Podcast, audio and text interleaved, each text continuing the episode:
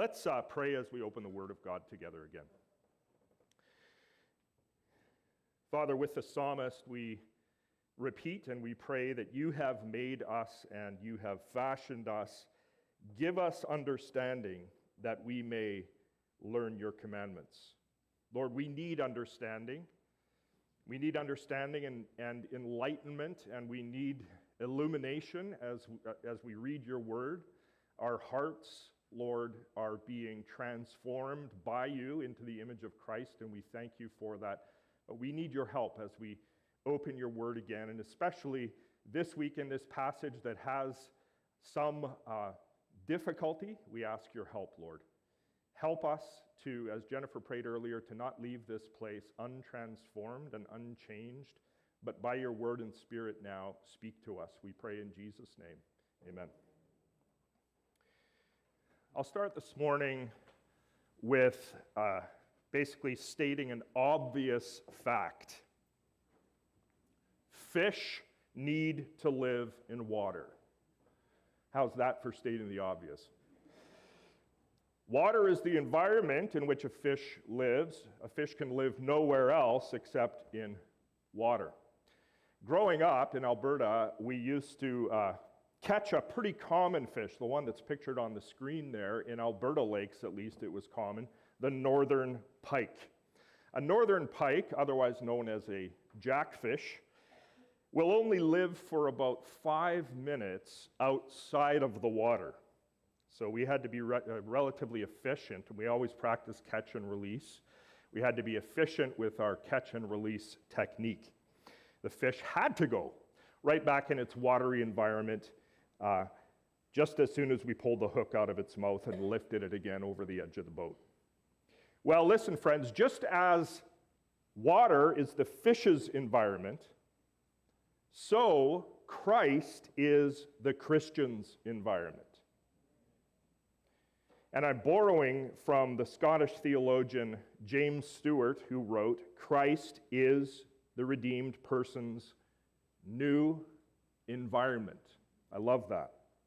Stewart talked about the fact that you and I constantly we are drawing from our physical environment around us for our physical life and for our sustenance. So for example, we breathe the air of the physical environment, which last week was a little smoke filled. We eat food that is grown in the environment, and we drink the water that is part of the environment. This is how we maintain our physical strength and our sustenance. Well, in the same way, Stewart said, the person who is in Christ, who is in that new environment called Christ, he or she draws spiritual life and strength and sustenance from that new, inexhaustible environment. And we do that, of course, by prayer, by worship, by surrender to Him. Our next passage in Colossians is really a great, resounding shout concerning the glory and the peerless advantage of being in Christ, of being in our new environment. My friend in Christ, are you aware this morning of all the breathtaking benefits of your union with Jesus Christ? Let's listen to the Apostle Paul once again as he gives us what I would call it's, it's really a doxology, it's a song of praise about Christ and all the benefits that are ours because of him. So the passage starts, though, we need to note, the passage starts not on a note of praise, but rather on a note of caution, a note of warning. Paul says to the church, he exhorts the church see to it that no one takes you captive by philosophy and empty deceit, according to human tradition, according to the elemental spirits of the world, and not according to Christ. Now, Paul has already stated the very blessed fact in chapter 1 of his letter, verse 13, that the Christian person is one whom God has delivered. Delivered from the domain of darkness, remember, and transferred to the kingdom of his beloved Son. So, God has already, friends, in Christ, God has already broken our captivity, yes. He has freed us. We must not be taken captive or enslaved again. See to it that no one takes you captive by philosophy and empty deceit, according to human tradition, according to the elemental spirits of the world, and not according to Christ. Now, we need to notice this very carefully in verse 8 that it is at least possible, listen, it is at least possible for Christians in the church to be taken captive by philosophies, by systems of thought that are not according to Christ. It is indeed possible for me as a believer in Jesus Christ, and for you, if you are a believer in Jesus, to be caught as prey and bound by a worldly philosophy that is not in accord with the Christ that Paul has been preaching in this letter. There is a danger that our minds and our hearts can be commandeered by some very persuasive sounding human tradition that is out of joint with what God has revealed to us in His Word, that is counter to life in Christ. Now, notice very carefully here the verb take captive. Don't be taken captive. That's the danger. The danger is not that we give a hearing to a philosophy like the one that Paul describes in this verse. That's not the danger. The danger is not that we try to make sense of and try to understand such a philosophy or such a theory. The danger, note very well, is that Christians might be taken captive, enslaved by such a human centered, empty, deceitful, ultimately void philosophy that is not according to Christ. Now, personally, I think it's wise for us, I think it's wise for us as thinking Christians to go ahead and learn at least something about the variety of philosophies that are current in our world. Whether we're talking about capitalism, socialism, feminism, critical theory, materialism, democracy, postmodernism, horoscopes, etc., etc., and to test those philosophies by this verse to ask the question how or how not is this philosophy that I'm looking at according to human tradition and not according to Christ? How or how not might this philosophy be connected with the elemental spirits of the world, connected with the hostile, supernatural spirits that are antichrist that Christ has already defeated.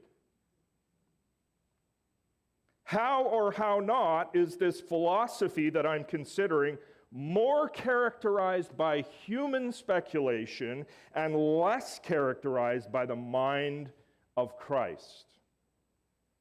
And obviously, to do that, we have to know our Bibles deeply and thoroughly. But Paul has this concern in verse 8, and his concern is that we, the church, not be taken captive, not be deluded by Christless, empty, hollow, yet persuasive sounding philosophies. Now, say you are standing with a friend at the counter of your local DEP, and you reach for a Mars bar. And suddenly your friend grabs your hand and says, No, don't do it. Don't take the Mars bar. It's full of simple sugars. There's no nutritional value in that Mars bar. Don't do it. Instead of that, I have an alternative for you, so come with me. And so you go with your friend, who then drives you to a ritzy restaurant where a professional chef has prepared for you a five course meal of the highest quality. The most sumptuous food imaginable, imported fresh from all over the world. And it's all for you. Well, that's the sort of thing that's going on as we go from verse 8 with its Mars bar, hollow, worldly philosophy to verse 9 where we have the Michelin star meal. Paul says in verse 8, make sure you're not taken captive by Mars bar philosophy, human centered, Christ lacking, deceitful systems of thinking. And why? Because in Christ you have the five course meal. For in him the whole fullness of deity dwells bodily. Take any of your verse 8 Mars bar philosophies and systems of thought, take them all together, put them all together in a giant heap. And what you'll find is that you have no deity. Why? Because how much of the fullness of deity? Yes, the whole fullness, couldn't be any more clear, of deity dwells bodily in Christ. If you were searching for God somehow in your human manufactured, Christless philosophies, he won't be found there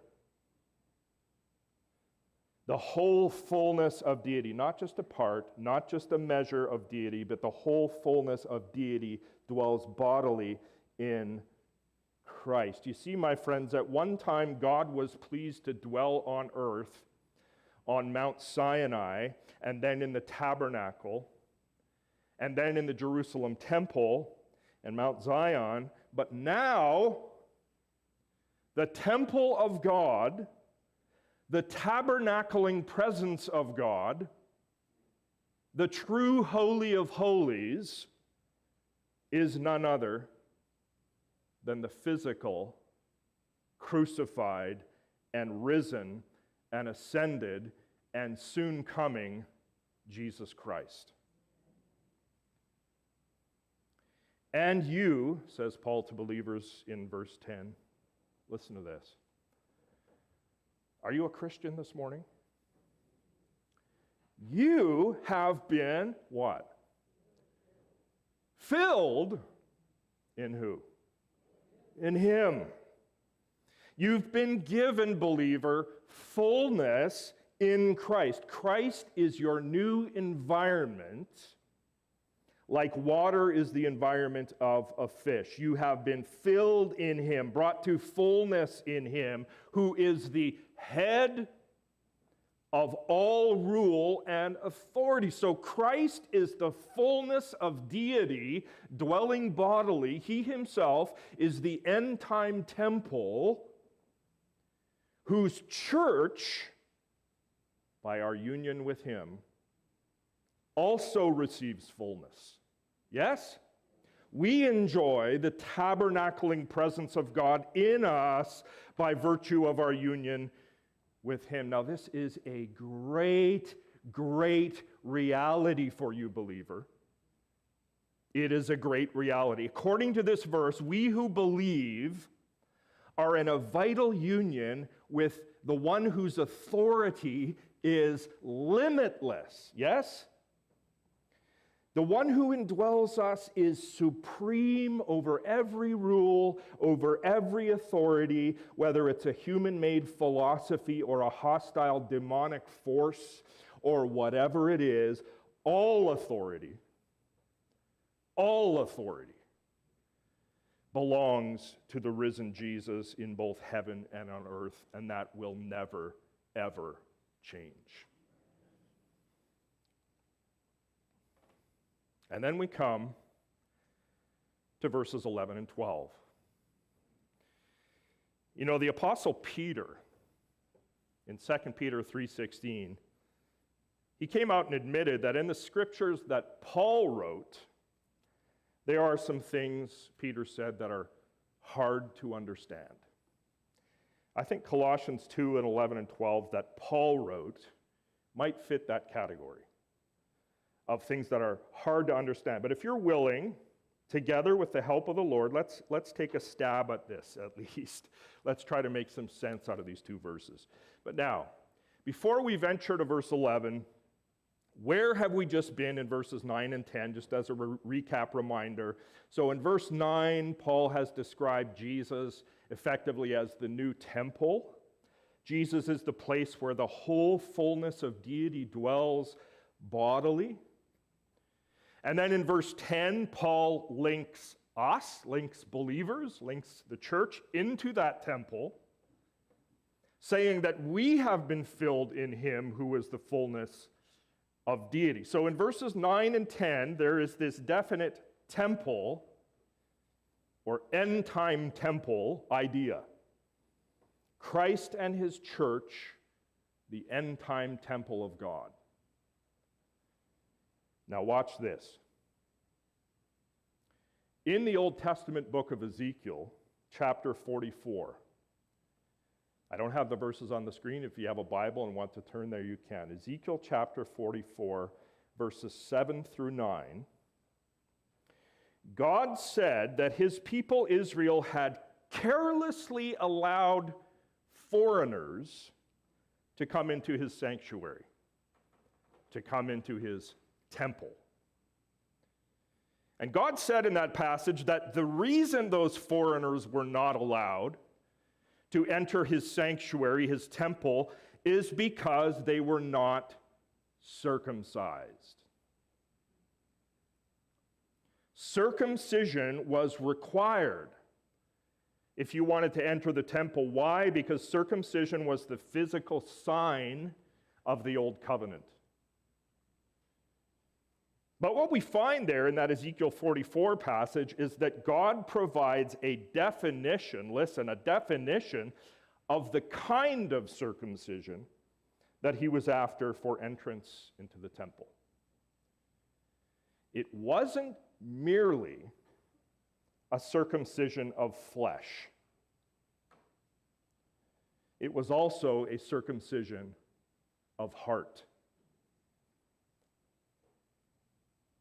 It was a spiritual circumcision. It was the circumcision that God had described way, way back, way before Ezekiel, in Deuteronomy chapter 10, verse 16.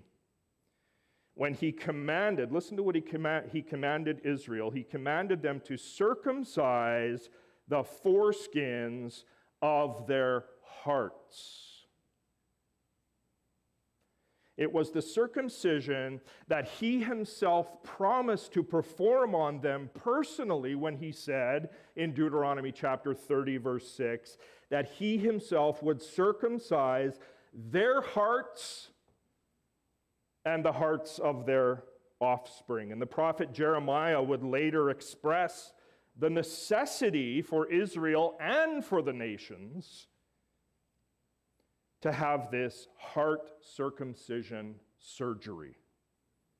He did that in places like Jeremiah 4 4 and Jeremiah 9, verses 25 and 26. This spiritual circumcision turns stony, dead hearts into hearts that are full of life, hearts that are full of love to God. And again, that Ezekiel 44 passage, it was necessary, it was necessary, this circumcision of the heart, if you were to enter into the Lord's temple. Now back to Colossians, regular scheduled programming.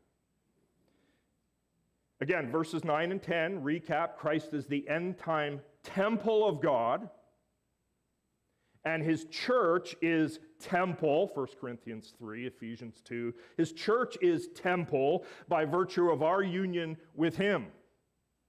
And in order for us to abide in this temple, we need to be circumcised in heart, males and females both. And so in verse 11, Paul says, In him also you were what? Circumcised with what? With a circumcision made without hands. Now let's notice a couple of things here. Notice, first of all, those words. Also, you. We could translate those words in another way as even you. Again, Paul is talking to a mostly Gentile church here, remember? Even you, Gentiles. You were circumcised. You're not even Jewish, but as foreigners, you were circumcised. But your circumcision, notice, is not the physical human undertaken circumcision when an infant is eight days old. Yours is the circumcision that really counts. For Jews and Gentiles alike, it is a circumcision made without hands. That is, it is a divinely undertaken, divinely executed circumcision. It is the circumcision of the heart. It is the spiritual circumcision that God gives in His great grace to believers that was promised as far back as Deuteronomy. And all this has happened, says Paul, where? In Him, in Christ, in your union with Christ, in your union with the true temple, in your new environment named Jesus. This is how this new life called circumcision of heart has come. But now, along with being about new life, this circumcision also has to do with death. And that's where Paul goes next when he says, rather shockingly, that this spiritual circumcision involved not just stripping away a piece of flesh, but rather the stripping of the entire body of flesh. Notice. The believer in Jesus Christ has been circumcised by putting off, or probably a better translation from the original Greek, by stripping off the body of flesh. Now, what in the world does Paul mean here?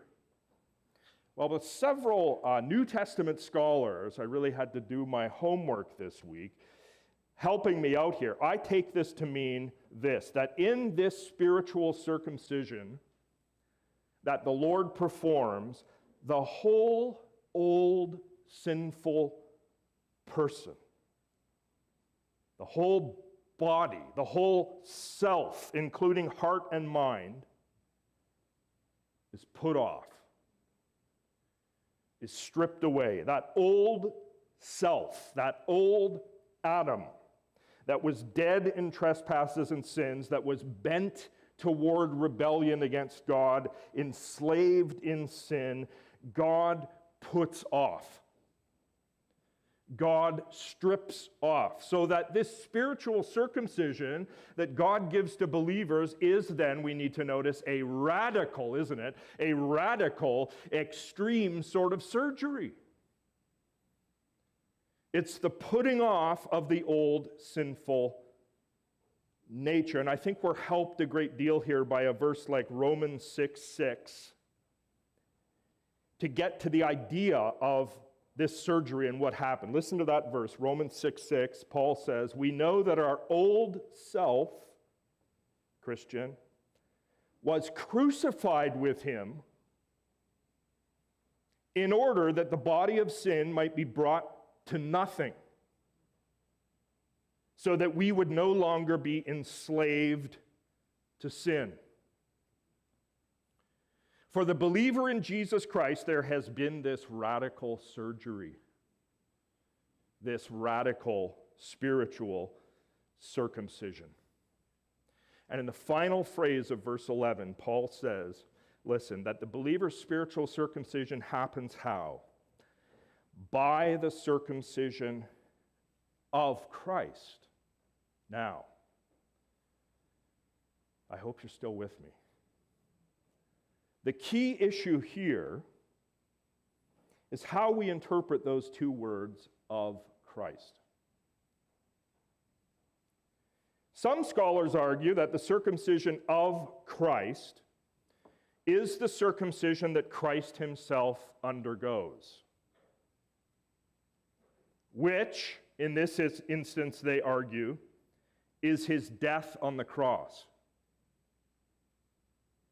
The circumcision of Christ, then, in this understanding, is his own putting off of the physical body that happened in his death so that our spiritual circumcision, our death of the old person, happens in union with Christ's death on the cross. Our spiritual circumcision happens by the circumcision or by the death of Christ. That's one possibility. Other scholars argue something different. The circumcision of Christ refers to the circumcision that Christ performs, that Christ effects. So that the idea here is that our spiritual circumcision is what is a circumcision that is performed by Christ. And then I'm going to muddy the waters even further and give you one last one. A third option is to see this phrase, the circumcision of Christ, as referring to the circumcision, circumcision that belongs exclusively to Christ in the new covenant, as opposed to the circumcision belonging to Abraham or belonging to Moses in the old covenant.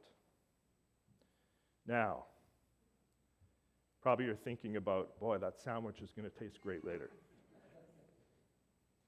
Personally, I think that it's a combination mostly of the second and third options. In other words, I would argue that Paul is talking here about a spiritual circumcision that is performed by, effected by the risen Christ, and that belongs exclusively to him as the Lord of the new covenant.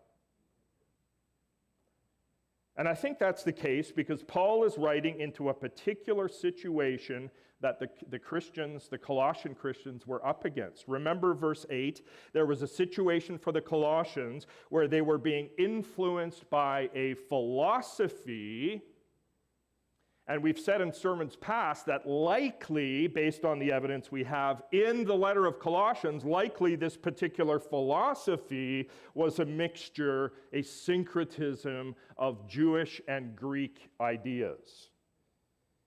And it could very well be that Paul raises the, this concept of circumcision out of nowhere in verse 11 because some errant idea of circumcision was being suggested to the Colossians by the false teachers. Paul wants the Colossian believers to know that they need not look anywhere else than Christ for the only circumcision that counts. The circumcision they need is the circumcision of Christ, meaning the circumcision that he performs, the circumcision that belongs exclusively to him that he gives to believers. Well, my friend, are you a person who has held out to Jesus your empty hands and received him by faith?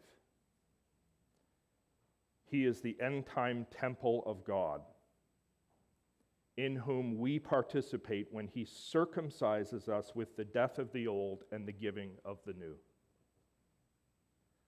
Now, as we come to verse 12, it's crucial, I think, to keep firmly in mind where Paul has just taken us in verse 11. So, verse 11, he's talked about spiritual circumcision. this radical heart surgery that is divinely performed on the believer. It's a cutting away of the old, stony, sinful heart. It is a death, and it is a bringing to new life. A little later this morning, we're going to be baptizing six believers.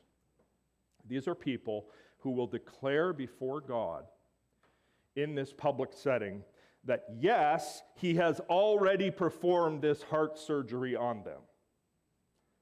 We might put it like this that for these six believers, the Spirit of God has already, listen, baptized their hearts.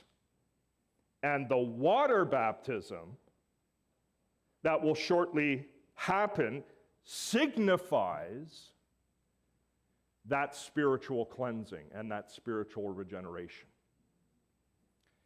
The New Testament makes it very clear in several places that there is what we could describe as a two sided single coin.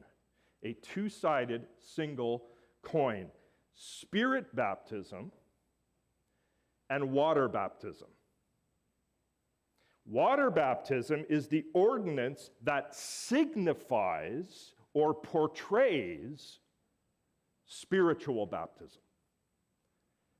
Water baptism portrays what has happened to believers in the Spirit and by the Spirit. But in the minds of the apostles, we need to know, Spirit baptism and water baptism were so closely related that they couldn't be separated for very long at all. And I think this is a crucial point to keep in mind now as we visit verse 12, where Paul links the spiritual circumcision that he's just talked about in verse 11 with baptism. He says, having been buried with him in what? Baptism, in which you were also raised with him through faith in the powerful working of God who raised him from the dead. Now, here Paul is describing what? He is describing the action of God as God supernaturally, spiritually baptizes people inwardly, as he circumcises their hearts. He works a death of the old sinful person who is buried with Christ and then raised to life with Christ. And this happens through faith, as Paul says here. But at the same time, Paul hasn't left out the water baptism side of the coin either.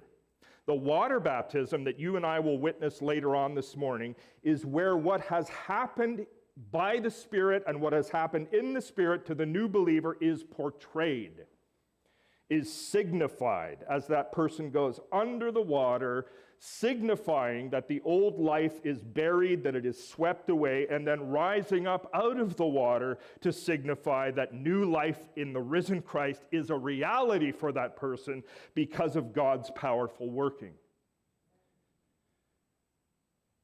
So get this it's not that water baptism by itself actually conveys or supernaturally works death, burial, and resurrection.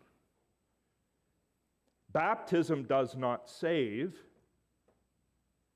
Instead, water baptism signifies that God Himself has worked death, burial, and resurrection in a person, in Christ and with Christ, as Paul says twice in this verse. So, water baptism then signifies in an outward way the inward grace, the inner baptism that God has worked in a believer's life. Well,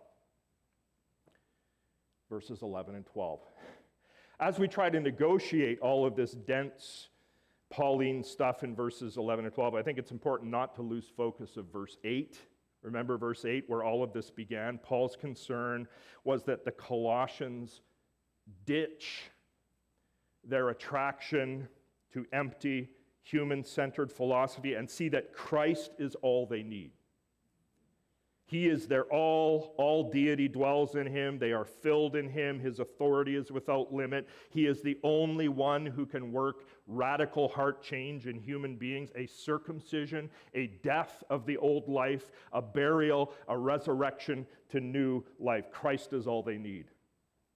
Paul continues then in verse 13 to showcase more of the glory of being in Christ. And you who were dead,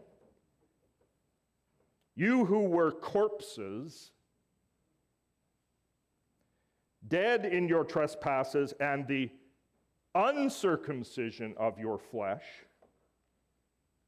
God made alive. God made alive together with him, having forgiven us all our trespasses. My friends, notice, won't you, how bringing a person from spiritual deadness to spiritual life is God's domain.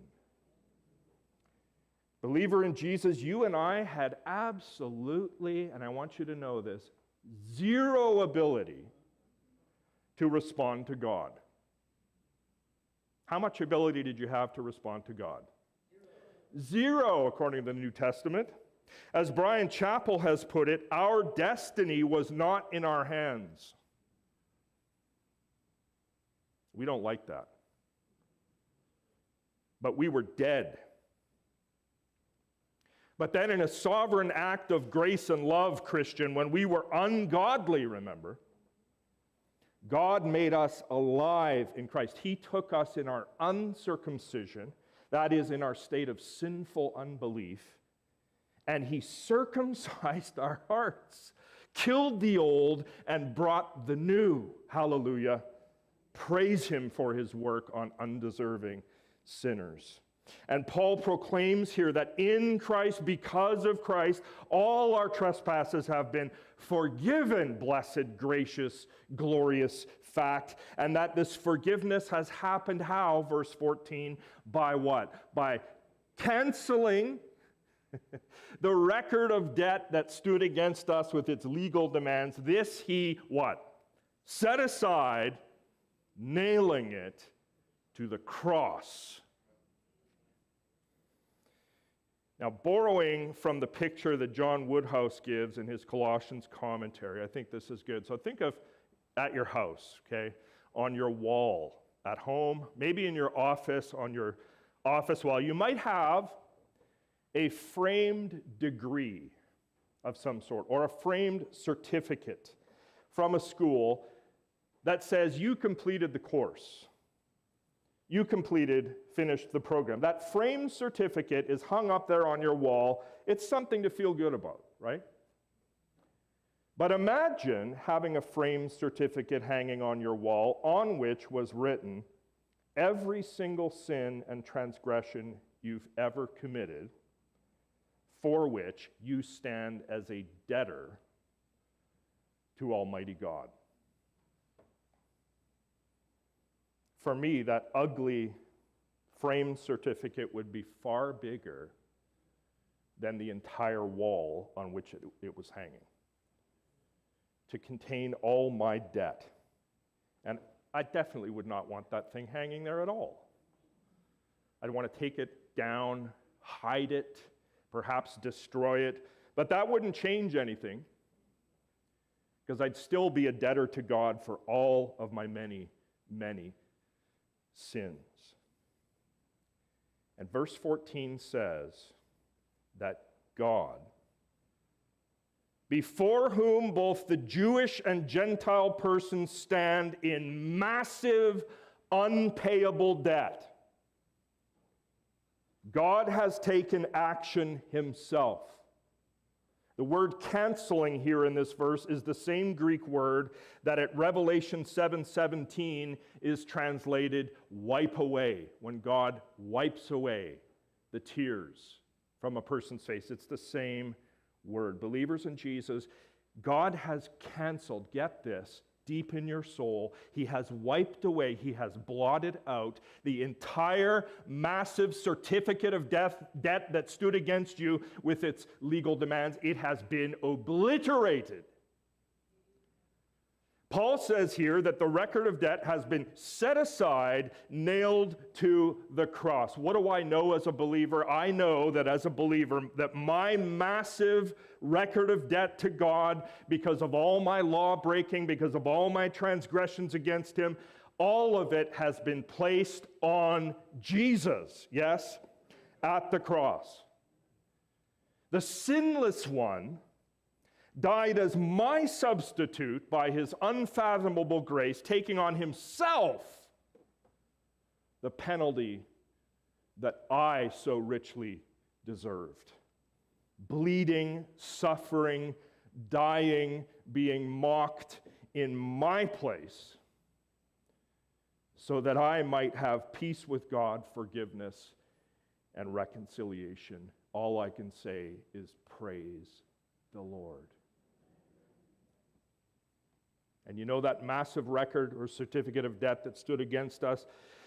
This was a prized and powerful weapon against us in the hands of Satan and company, who love to accuse us. Have you been accused this week? Who love to accuse us of our guilt over and over and over again day and night by pointing out, pointing to how much and how often we sin, how much we have failed God. And with that weapon in hand, I think Satan was probably feeling pretty confident on the day when Jesus was crucified. Finally, Satan said, My great victory is here at last. Look at Jesus helpless on that cross now, his life ebbing away. I have it made in the shade with a glass of lemonade now. Our final verse this morning, and then we'll be done. And I want you to hear it because it gives us the real story of what was happening on the cross. Verse 15 describes what I would call the great outwitting of Satan and his powers. Paul writes, He, meaning the Lord our God, He disarmed the rulers and authorities. Literally, again, the word here is stripped. God stripped Satan and his minions. At the cross, in the weakness of the cross, God was doing what? He was stripping away that great weapon that Satan used against us. Yes? Stripping away the power that Satan had. The record of debt that Satan used against us has been wiped away by the blood of the Lamb, canceled, obliterated, done away with, and the evil powers have been put to open shame by God, triumphing over them in Him, in the crucified Jesus Christ. Now imagine here in your mind's eye a military parade through the streets of Rome with the victorious army leading their defeated opponents in chains. And as that parade goes down that road, the crowds on either side are mocking and jeering at those defeated opponents as they are led away to their executions. That's the picture here in Paul's words. As Donald MacLeod has described it, quote, Satan and his demons are part of God's victory parade. The crucified one marches in triumph through history. Satan tied to Christ's victory car Satan's bedraggled army in chains, half dragged, half running, in view of the whole moral universe on their way to execution. Jude 6. My friends in Christ, He is our everything. As we close now, let's just recap the gorgeous territory that we've covered in these verses this morning. Believer in Jesus, know this. Know this this week that you have been filled in Him, who is the head of all rule and authority, and all the fullness of deity dwells bodily in him. And he has performed radical spiritual circumcision on you, and in baptism, you've been buried with him and risen with him. You've been made alive with him, and your trespasses have been forgiven, wiped away, obliterated at the cross, where he also stripped the powers that accused you. Christ Jesus is your new environment. Like a fish can only live and flourish in water, you as a believer can only live and flourish in Christ. Don't be taken captive by contemporary philosophy and empty deceit. Christ is your everything, and He always will be. He is your perfect, your eternal environment. So this week, I want you to recenter your whole self in Him. Fall at His feet and open to Him your empty hands. Let's pray together. Father in heaven, we praise you and thank you for this word that you have inspired that is so profound and so meaningful, although difficult, Lord God. We thank you for being with us and helping us today. And Lord, now as we move into a time of baptism, we pray your Spirit be glorified in what we do. In Jesus' name, amen.